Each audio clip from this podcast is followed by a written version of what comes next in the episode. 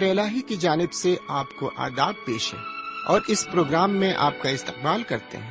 سامعین، یقین ہے کہ آپ کو اس پروگرام کے ذریعے کافی کچھ سیکھنے کو مل رہا ہوگا۔ ہماری دعا ہے کہ اس کے ذریعے بے شمار برکتیں حاصل کریں۔ اب آپ کی خدمت میں سلاطین کی پہلی کتاب پیش ہے۔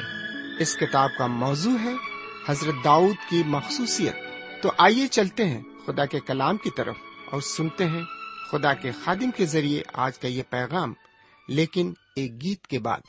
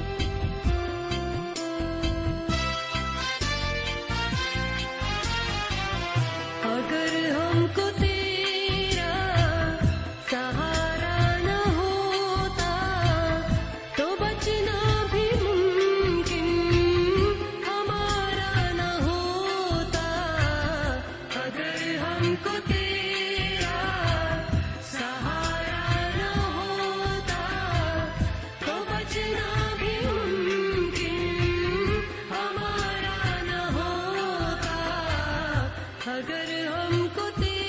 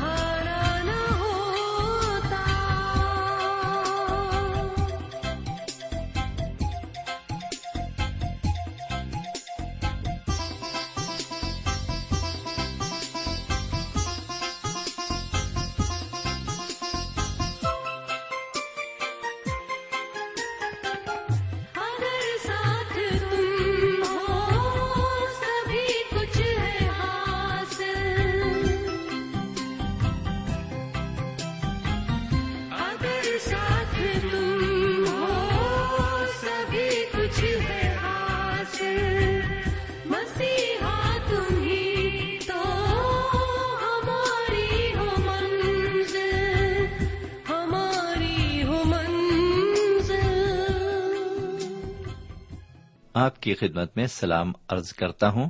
قبول فرمائیے۔ سامعین، ہم شکر گزار ہیں خدا و تعالیٰ کے کہ ایک بار پھر اس نے ہمیں موقع دیا کہ ہم اس کے کلام پر غور و فکر کر سکیں۔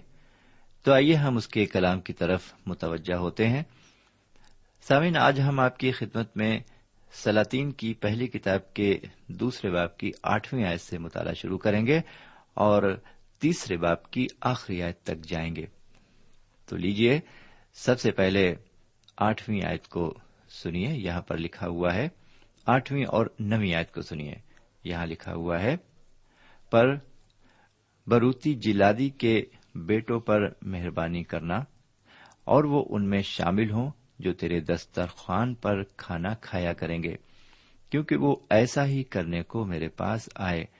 جب میں تیرے بھائی ابھی سلوم کے سبب سے بھاگا تھا اور دیکھ بنیامینی جیرا کا بیٹا بہریمی سمئی تیرے ساتھ ہے، جس نے اس دن جبکہ میں مہنائم کو جاتا تھا، بہت بری طرح مجھ پر لانت کی، پر وہ یردن پر مجھ سے ملنے کو آیا اور میں نے خدا ان کی قسم کھا کر اس سے کہا کہ میں تجھے تلوار سے قتل نہیں کروں گا۔ سوین اس عبارت میں ہم دیکھتے ہیں کہ مرتے وقت حضرت داؤد کے لب و لہجے میں مایوسی دکھائی پڑتی ہے۔ وہ اپنے بیٹے سلیمان کو وسیعت کرتے ہیں کہ اسے ان کے مرنے کے بعد کیا کرنا ہے اور ان لوگوں سے کس طرح کا برتاؤ کرنا ہوگا جن کے بارے میں انہوں نے بتایا۔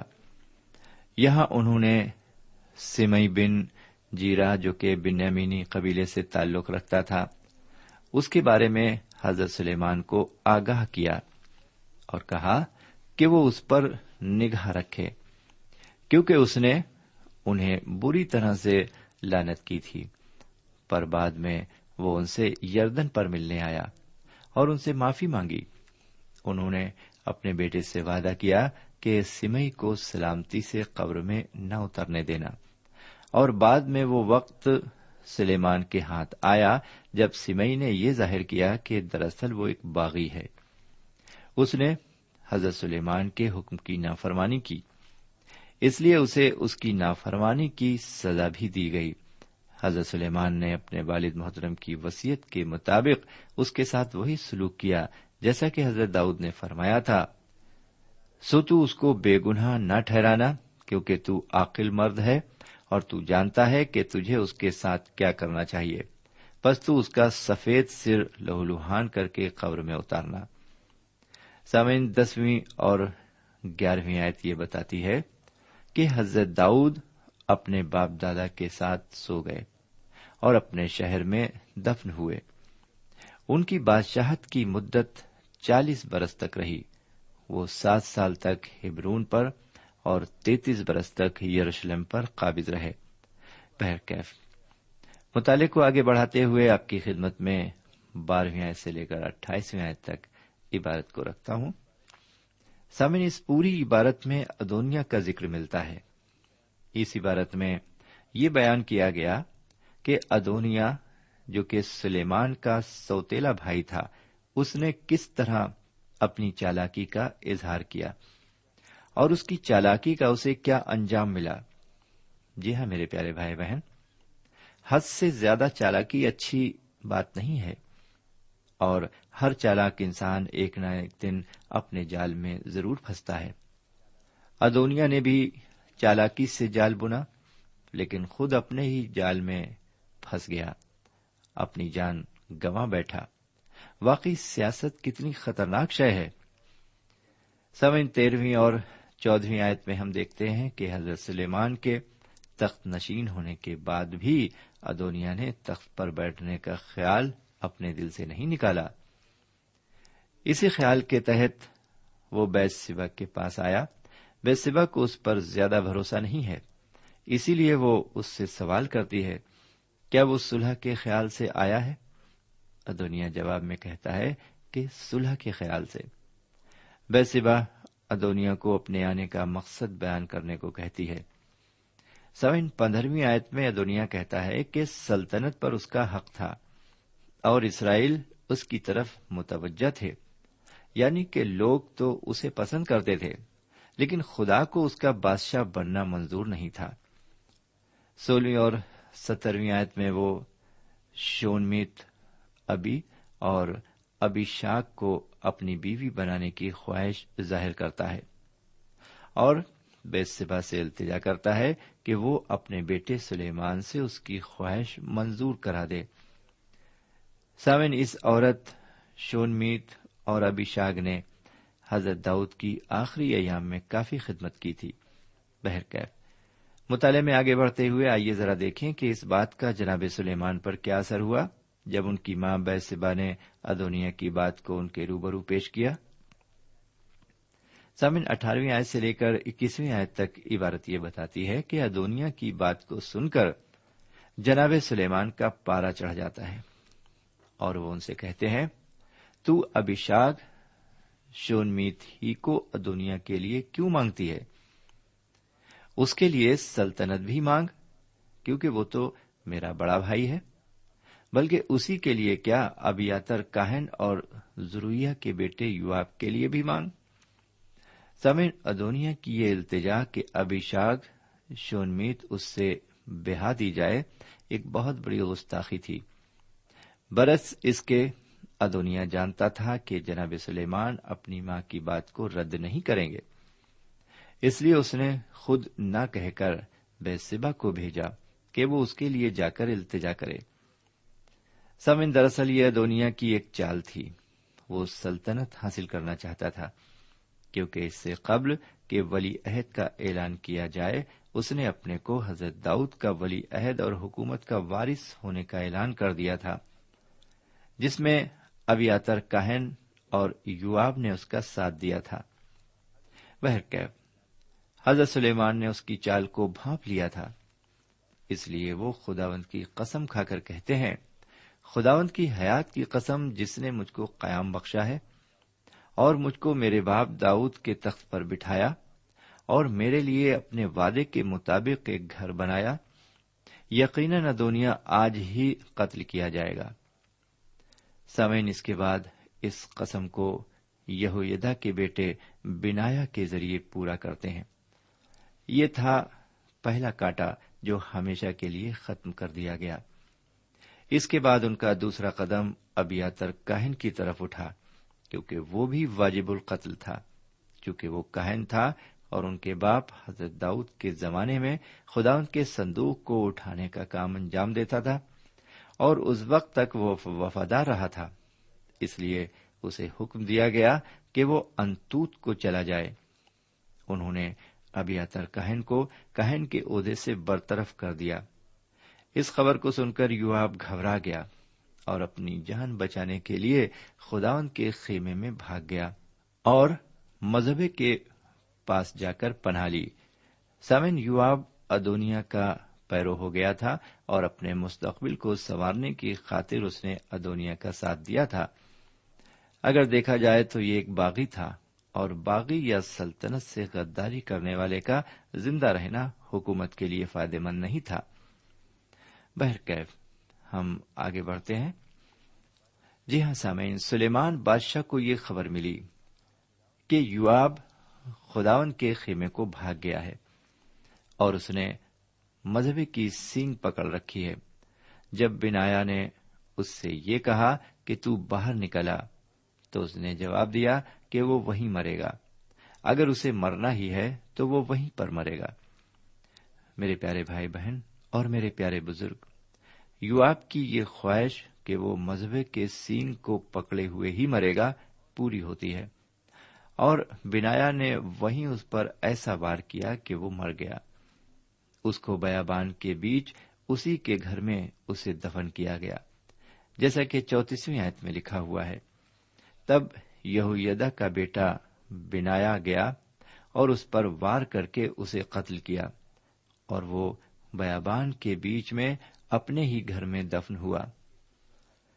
سامن، یہ تیسرا کاٹا تھا جو دور ہوا۔ یو آپ کو قتل اس لیے کیا گیا کہ وہ ایک خونی اور باغی شخص تھا۔ اس نے بغاوت میں حصہ لیا تھا۔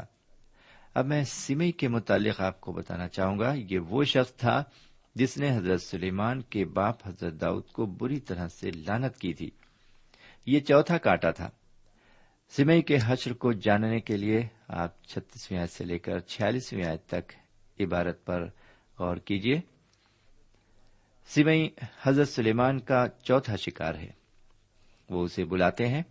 اور حکم دیتے ہیں کہ وہ یروشلم میں اپنے لیے گھر بنائے اور یروشلم سے باہر بالکل نہ جائے۔ جس دن وہ اپنے قدم باہر رکھے گا، اسی دن وہ جان سے مارا جائے گا۔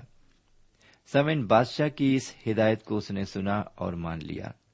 اس نے اس ہدایت پر کافی دنوں تک عمل کیا۔ یہ مدت تقریباً تین سال رہی اور جناب سلیمان کو موقع نہیں ملا کہ وہ اس پر ہاتھ ڈالیں۔ سمین سمئی کے دو نوکر اسے چھوڑ کر بھاگ گئے اور ان کی تلاش میں سمئی نے یروشلم کے باہر قدم رکھا۔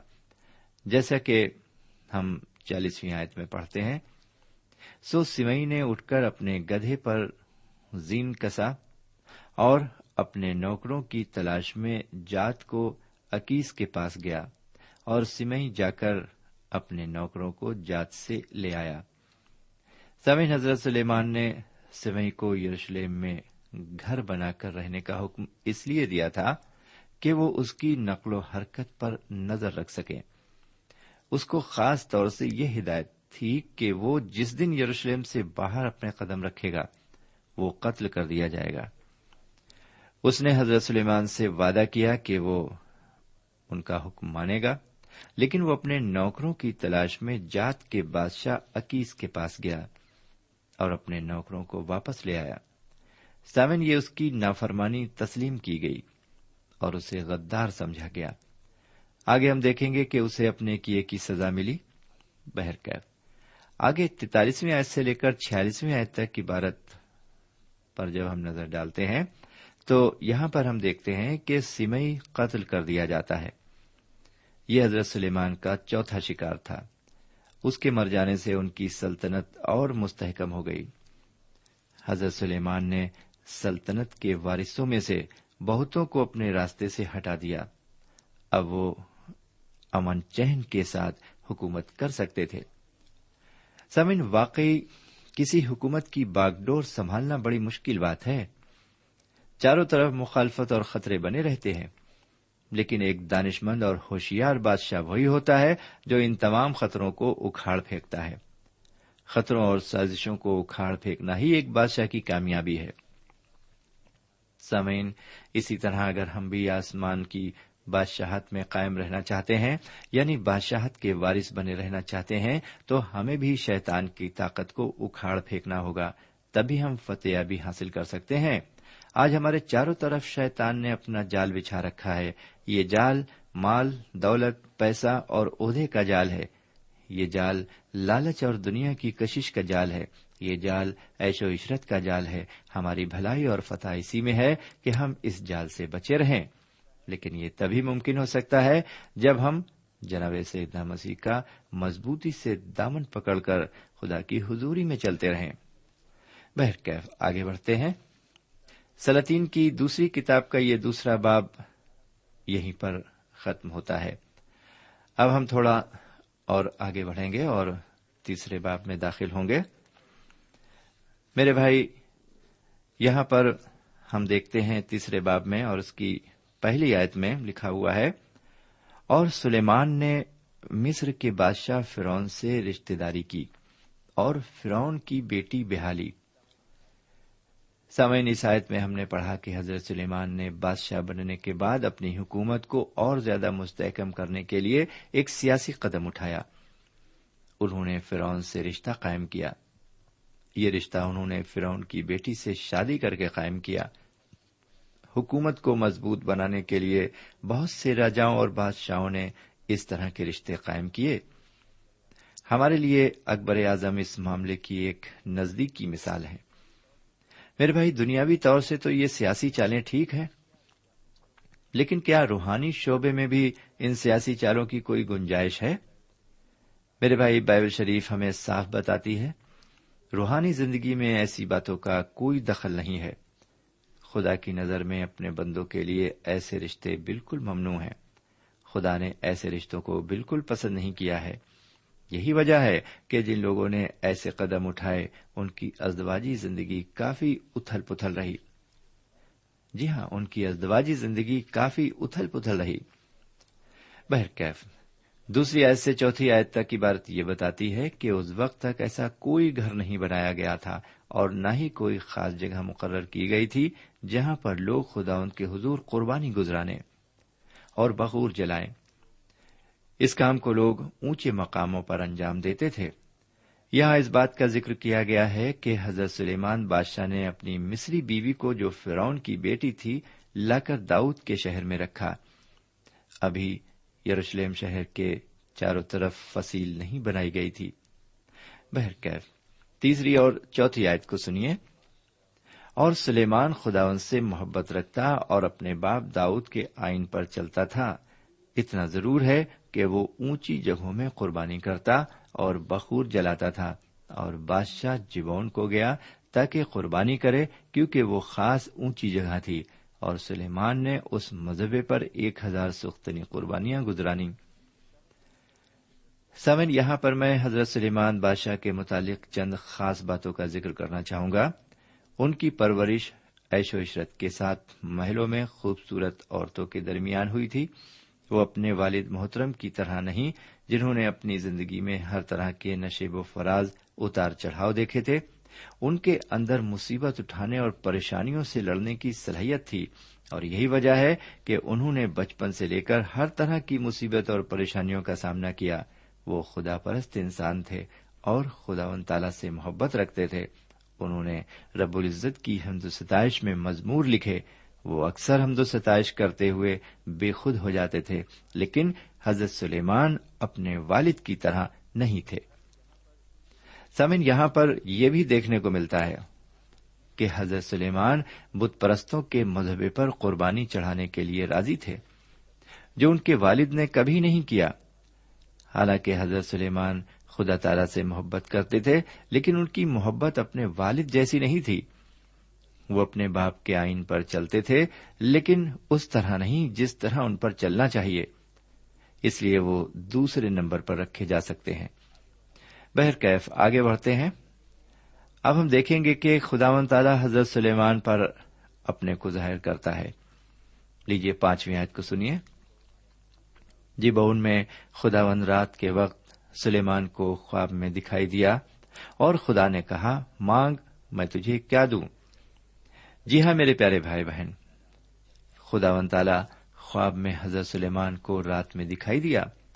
ایسا اس زمانے میں اس لیے ہوتا تھا کہ سب لوگوں کے پاس خدا کا کلام موجود نہیں تھا، اس لیے خدا تعالیٰ اپنے بندوں سے وقتاً فوقتاً کلام کر کے انہیں ہدایت دیتا تھا۔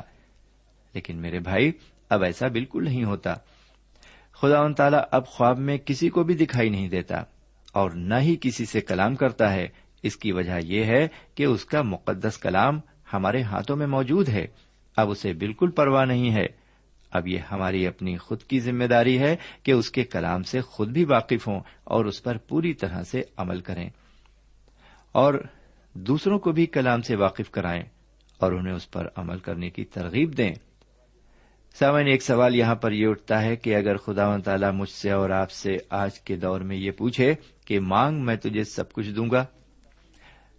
سمین اس سے ہماری کیا مانگ ہوگی؟ آئیے آگے بڑھتے ہوئے مطالعے میں دیکھیں کہ حضرت سلیمان خدا و تعالی سے کس کس چیز کی مانگ کرتے ہیں اور خدا ان سے کیا فرماتا ہے؟ ان باتوں کو جاننے اور سمجھنے کے لیے میں آپ کی خدمت میں چھٹی آیت سے لے کر نویں آیت تک عبارت کو رکھتا ہوں۔ سمین، آپ کو معلوم ہو کہ حضرت سلیمان اپنے کو ایک چھوٹا اور نہ سمجھ بچہ سمجھتے ہیں۔ حالانکہ وہ بادشاہ بن گئے ہیں، لیکن وہ اپنے کو نا اہل حکمراں سمجھتے ہیں۔ وہ جانتے ہیں کہ حکومت کرنا اور لوگوں کا انصاف کرنا کتنا مشکل ہے۔ اگر بادشاہ منصف مزاج ہے اور وہ بڑے اور چھوٹے میں فرق نہیں کرتا، تو وہ ایک اچھا حکمراں ثابت ہوگا۔ اس کی سلطنت کی بنیاد پائیدار اور مستحکم ہوگی۔ حضرت سلیمان اپنے کو بہت ہی کمزور انسان سمجھتے ہیں اور نہیں جانتے کہ وہ کس طرح سلطنت کا انتظام کریں گے اور لوگوں کو صحیح اور جائز انصاف دیں گے۔ اس لیے وہ خداون کے کہنے پر کہ مانگ میں تجھے کیا دوں، اس سے التجا کرتے ہیں اور بڑی مسکینی سے کہتے ہیں، دیکھیے وہ کیا مانگتے ہیں۔ میں چھوٹا لڑکا ہی ہوں اور مجھے باہر جانے اور بھیتر آنے کا شعور نہیں اور تیرا خادم تیری قوم کے بیچ میں جسے تو نے چن لیا ہے، وہ ایسی قوم ہے جو کثرت کے باعث نہ گنی جا سکتی ہے، نہ شمار ہو سکتی ہے۔ سو تو اپنے خادم کو، اپنے قوم کا انصاف کرنے کے لیے سمجھنے والا دل عنایت کر۔ تاکہ میں بھلے اور برے میں امتیاز کر سکوں، کیونکہ تیری اس بڑی قوم کا انصاف کون کر سکتا ہے؟ سامعین، حضرت سلیمان نے خدا و تعالی سے ایک سمجھنے والا دل مانگا۔ یہ سچ ہے کہ انہوں نے دانش کی فرمائش کی، عقل کی فرمائش کی۔ ایسی عقل جس میں سیاست کو سمجھنے کی قوت ہو، انہوں نے روحانی دانش حاصل کرنے کی خواہش ظاہر نہیں کی۔ حالانکہ ان کے گیتوں اور مضامیر میں روحانی جھلکتی دکھائی پڑتی ہے، لیکن جب وہ ضعیف ہوئے تو ان کا دل، ان کی بت پرست بیویوں نے بہت بری طرح سے بتوں کی طرف مائل کر دیا۔ انہوں نے خدا و تعالی سے سیاسی دانائی کی فرمائش کی، جسے خدا تعالی نے قبول کیا۔ میرے پیارے بھائی بہن، انہوں نے روحانی طور پر کوئی بھی دانش نہیں مانگی، اور اس طرح ہم دیکھتے ہیں کہ ان کی زندگی آخر میں ڈس بیلنس ہو گئی۔ ان کی جسمانی اور دنیاوی زندگی کا پلڑا جھک گیا اور روحانی زندگی کا پلڑا اوپر اٹھ گیا۔ میرے پیارے بھائی بہن، ہماری زندگی ایک میزان ہے اور ہمارے دونوں پلڑے برابر کے ہونے چاہیے۔ آخر میں حضرت سلیمان کی زندگی میں کیا ہوا یہ ہم آگے چل کر دیکھیں گے۔ یہاں پر ہمیں اجازت دیجیے۔ خدا حافظ۔ سامعین اس مطالعے سے آپ کو روحانی تقویت حاصل ہوئی ہوگی۔ ہمیں یقین ہے، آپ اپنے تاثرات سے ہمیں ضرور نوازیں گے۔ ہم آپ کے خط کے منتظر رہیں گے۔ ہمارا پتا ہے۔ پروگرام نور ال post box number one five seven five Sialkot Pakistan. پتا ایک بار پھر سن لیں۔ پروگرام نور ال پوسٹ باکس نمبر ایک پانچ، سات پانچ سیال کوٹ پاکستان۔ اب آپ ہم سے ٹیلی فون اور ای میل سے بھی رابطہ قائم کر سکتے ہیں۔ ہمارا ٹیلی فون نمبر ہے nine two three four four six four zero four five seven eight. نو دو تین چار چار چھ چار صفر چار پانچ سات آٹھ۔ ہمارا ای میل پتا ہے N A E M three nine four nine eight hotmail dot com N A E M three nine four nine eight hotmail dot com ہمارے پروگرام کا وقت اب یہیں پر اختتام پذیر ہوتا ہے۔